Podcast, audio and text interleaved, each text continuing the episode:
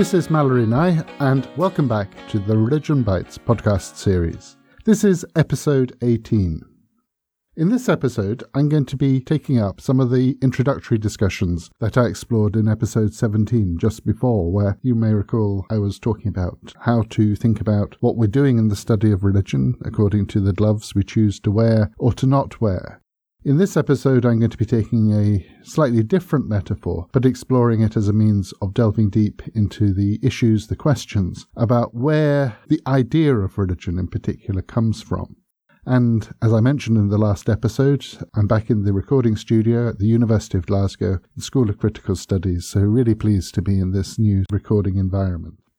And as hopefully you're aware by now, the Religion Bites podcast is supported by a website on Religion Bites, that's all one word, dot xyz, where you can find not only the, um, the sound files to download and listen to, but also the um, show notes, details, and uh, useful links that come from the discussions in each of the episodes. So do uh, go over to that website if you want any more details on anything that's coming up from the discussion today. So, my starting point for this discussion is quite simple. Can we say, is religion like chocolate? Now, saying that, I don't mean us to make an analogy that is literal. Of course, religion isn't chocolate, and chocolate isn't religion. There are similarities, though, especially when we when we start asking questions of what actually is the chocolate that we're so familiar with. For me, the most typical thought I have about chocolate is probably a bar of probably milk chocolate, such as Cadbury's Dairy Milk. But of course, chocolate comes in many other forms and brands. Thus, there are things like Thornton's chocolate boxes, which are good for Christmas, birthdays, and Valentine's, of course. There are bars of confectionery chocolate, candy bars such as Mars or Snickers. There's M&M sweets, Skittles even, and also more specialist chocolates such as Lindt or Green and Blacks. And for those listeners in Scotland, you may be familiar with the, the chocolate of the Tunnocks tea cake, not chocolate through and through, but a, a chocolatey snack that is well loved uh, here in Scotland. And of course, chocolate can be enjoyed in a liquid form, not just in a solid form, usually taken with milk and or cream in the form of the hot chocolate drink. So, if this is making you hungry, well, try to resist that for a while and explore some of the questions that come from not just simply from thinking about chocolate, but thinking of how we can draw certain, we could say, theoretical analogies between these two things, chocolate and religion. And my starting point for this really is did chocolate actually exist before the year 1492? This, of course, was the year when Christopher Columbus, as they say, sailed the ocean blue and, as they say, discovered America. And it's common knowledge that Europeans first found out about chocolate because of that. When not just Columbus, but Spanish armies invaded, that was largely what the discovery was about. When the Spanish invaded the New World, following 1492, in the late 15th and early 16th centuries. It's also fairly commonly known that something that is related to the chocolate that we now know, that this was in use by various people of the pre-European America, particularly the Aztec and Maya people and others in Central and Southern America before the time of the Spanish invasion. That is, there's evidence of Americans, native indigenous Americans, consuming chocolate for thousands of years before the European presence. Records, archaeological records in particular, go back at least three and a half thousand years for this, but perhaps much longer than uh, even that. The substance that was consumed, perhaps called chocolate in the Nahuatl language of the Aztecs, was a drink that used the powder of cocoa beans, the specific beans from which chocolate is derived. These cocoa beans had been cultivated in Central America for a long time, thousands of years again, obviously related to the eating of them. And raw, uh, uncooked, they have a naturally bitter taste, but it was discovered, probably from a long process, that when fermented, roasted, and then ground, they make a well loved drink. They make a nice powder which can be formed into a drink.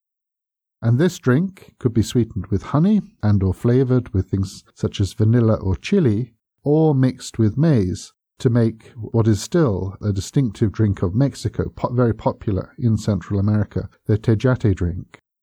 Alongside this, the, the dried powder of the ground beans may be added to food, famously made in what is known as the chili con carne dish, or it can be eaten as a form of snack in itself, as indeed may be the unground beans as a um, sort of nibbling snack.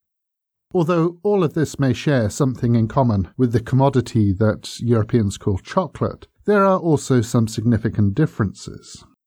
Indeed, the solid chocolate that is so famous and indicative of chocolate globally didn't come into being until the 19th century, when a Dutch chemist called Conrad van Houten developed a specific technique for processing cocoa beans to separate its products, that is, the cocoa butter from cocoa solids. A series of European and American entrepreneurs, people with the names Nestle, Fry, Cadbury, Rowntree, Lindt, and Hershey, may be sounding familiar here, then went on to develop this further to create forms of solid chocolate that stored and shipped well, but had that typical melt in the mouth chocolate experience and sweet taste. Now, from our experience of all the chocolate that we've had, from Tunnock's tea cakes or Mars bars or chocolate box selections or milk chocolate bars, most people in Scotland and across the world probably have a strong sense of what chocolate is. We know chocolate when we see it, or more likely when we taste it, and we know when something is not what we would think of as chocolate. And indeed, for many, chocolate is more than simply the food itself. It's a way of life, or a way of enjoying one's life. Although the Mexican forms of chocolate, the drink, the ground cocoa beans, etc., may be made from the same source material, they aren't what most Europeans would call chocolate. My point here is not to make you an expert on the history of chocolate, or even to point you towards extending your palate. Instead, the history of the idea of chocolate is somewhat similar to the history of how we think about religions. Chocolate became chocolate through colonial encounter and appropriation. Spanish armies invaded lands in America, and in the process they found new foods and other consumables to try things such as potatoes, tomatoes, sweet potatoes, maize, tobacco, and, of course, cocoa beans. These were not neutral botanical discoveries. They were part of a process of military invasion, land appropriation, political imperialism, and the development of economic appropriation for personal and state enrichment. A lot of wealth was made from the development of these cash crops in America commodities such as tobacco and cocoa and other crops, some of which were taken over from the Old World, such as sugar. Most of that wealth was transferred to Europe and kept in the hands of European colonialists. Alongside this, most of the labour for this was forced through the kidnapping and brutal exploitation of either enslaved indigenous Americans or otherwise transported and enslaved Africans. When slavery was abolished by the British in the 1830s and other European powers in subsequent decades, new forms of exploitative labour were developed for the harvesting and production of cocoa beans. When we think of the major chocolate manufacturers, we think of Cadbury's, Lindt, Nestle, etc. These are European producers of a crop that was harvested in America and also now in Africa as well as America. Since following European colonization of Africa in the 19th century, cocoa chocolate was taken there for commercial development and is now a major producer of the beans. In short, cocoa beans existed before European colonialism, as did derivative products from those beans, such as cocoa powder and cocoa based drinks. But the thing we assumed chocolate to be was created, developed, and economically controlled by particular European individuals, rulers, and businesses. And after 500 years of European colonialism in America, it is very hard now to find any form of chocolate that exists beyond what Europeans have made chocolate to be. This is where the analogy with religion comes in. Religion, in particular, the idea of religion and religions of the world, is equally something that has emerged from similar histories of European colonialism. To explore this analogy, it's probably easiest to follow European colonialism in a different direction. At around the same time that Spanish ships, explorers, and armies were sailing west over the Atlantic Ocean to what they then decided to call America, other Europeans were heading east rather than west. In particular, the Portuguese, who were rivals to the Spanish and vice versa, sent Vasco da Gama on a number of colonial missions around the edges of Africa and across the Indian Ocean to India. By the middle of the 16th century, Portugal had become a dominant power in the region. In Asia, there was no chocolate or cocoa beans, but there were plenty of spices pepper, cinnamon, nutmeg, cloves, and so on which, in their own ways, were worth their weight in gold in European markets. Eventually, the Portuguese power declined, and this was replaced by power exerted by other Europeans, particularly the Dutch and the British. Each of these colonial invaders found cultural practices that they found somehow familiar to what they thought they already knew. Thus, the Portuguese found in India people who considered themselves Muslims, like the Moors of North Africa and the Arabs and Turks of the eastern Mediterranean.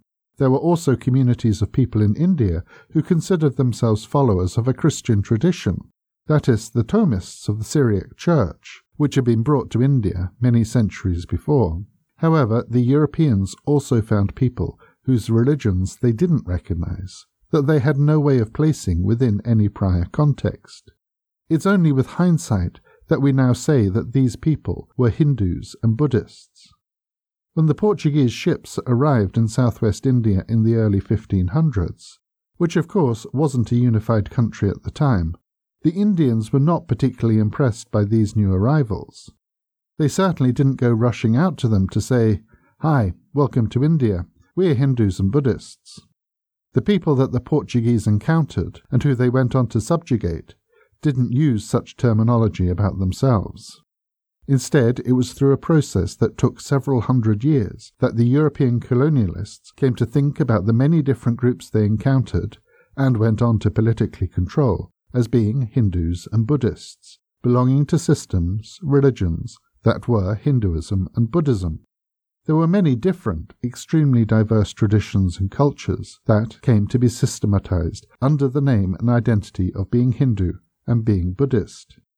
And just like religion, as a singular, which is seen as a universal aspect of human culture, just as that is not a thing in itself, neither are particular religions, such as Hinduism and Buddhism. These also are not things that exist in themselves. That is, religions aren't like cocoa beans. They don't exist in the world waiting to be named by Europeans. Instead, religions are more like chocolate.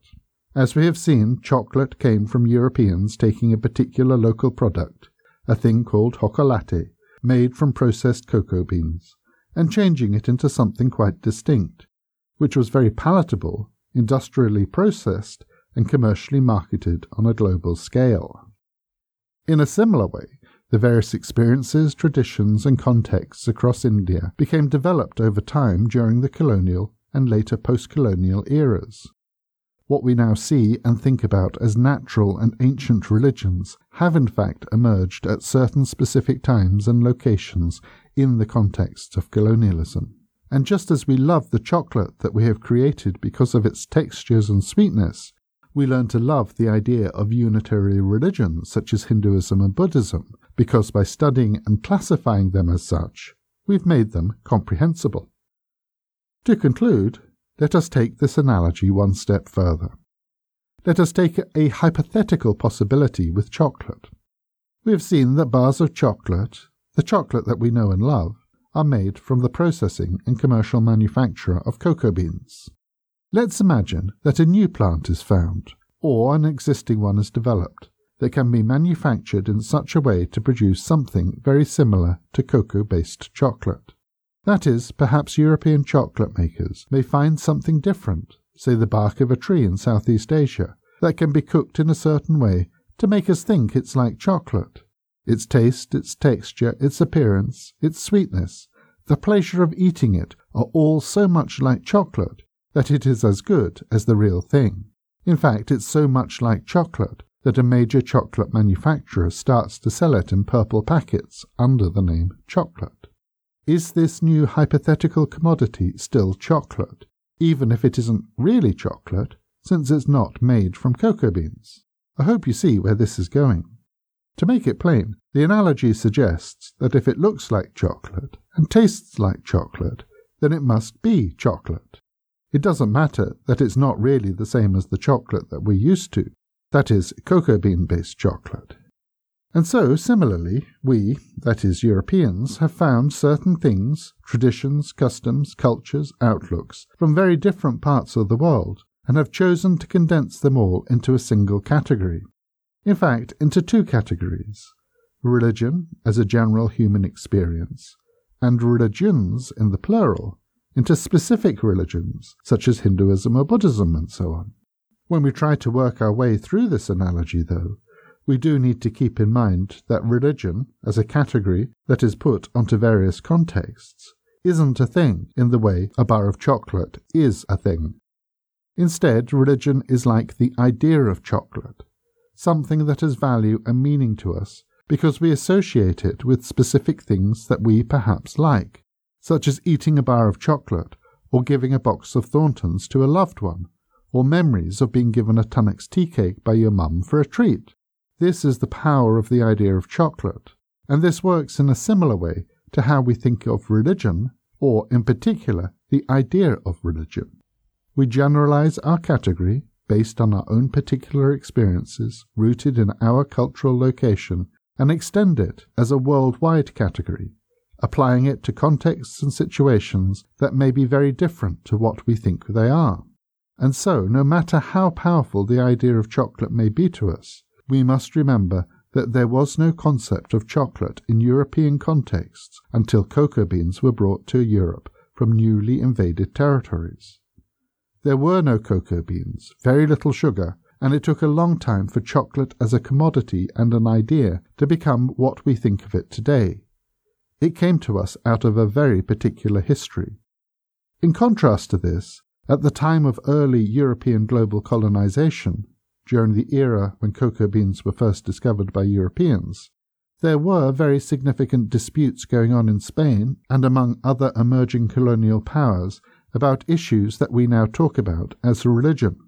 That is, although there was little talk at the time about religion in the sense we use it today, during the time that chocolate began to become meaningful in Europe, religion was the source of major conflicts between European powers.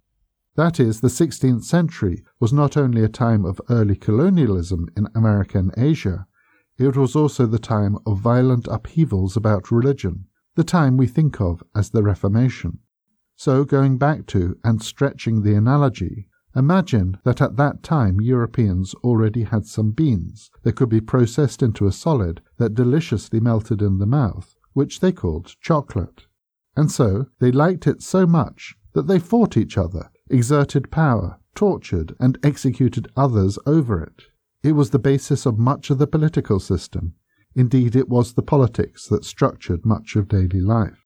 And then, as these Europeans expanded their political interests and began to establish new empires across the world, they found different things that seemed to be like their beloved chocolate. From there, they established that all the different forms they found were different variations of the universal thing chocolate, which they then classified into different types of chocolates to make it easier for themselves to understand all the differences. And just as this chocolate was the basis of the politics of Europe, by using the classifications of chocolate in other places, they found this understanding of chocolate helped them to rule and exploit others. I hope you get the point here. Religion isn't like chocolate. But the ways in which we think about the idea of religion are similar to the ways in which we think about the idea of chocolate. And the ways in which we think about religion as a common human experience across all humanity through particular religions have come to us from particular historical processes, just as chocolate, and in particular the idea of chocolate, has come to us again through such historical processes. So, that's all for today. Thanks for listening. And of course, again, a reminder for more details of this episode, do go and have a look at the Religion Bites website on religionbites.xyz.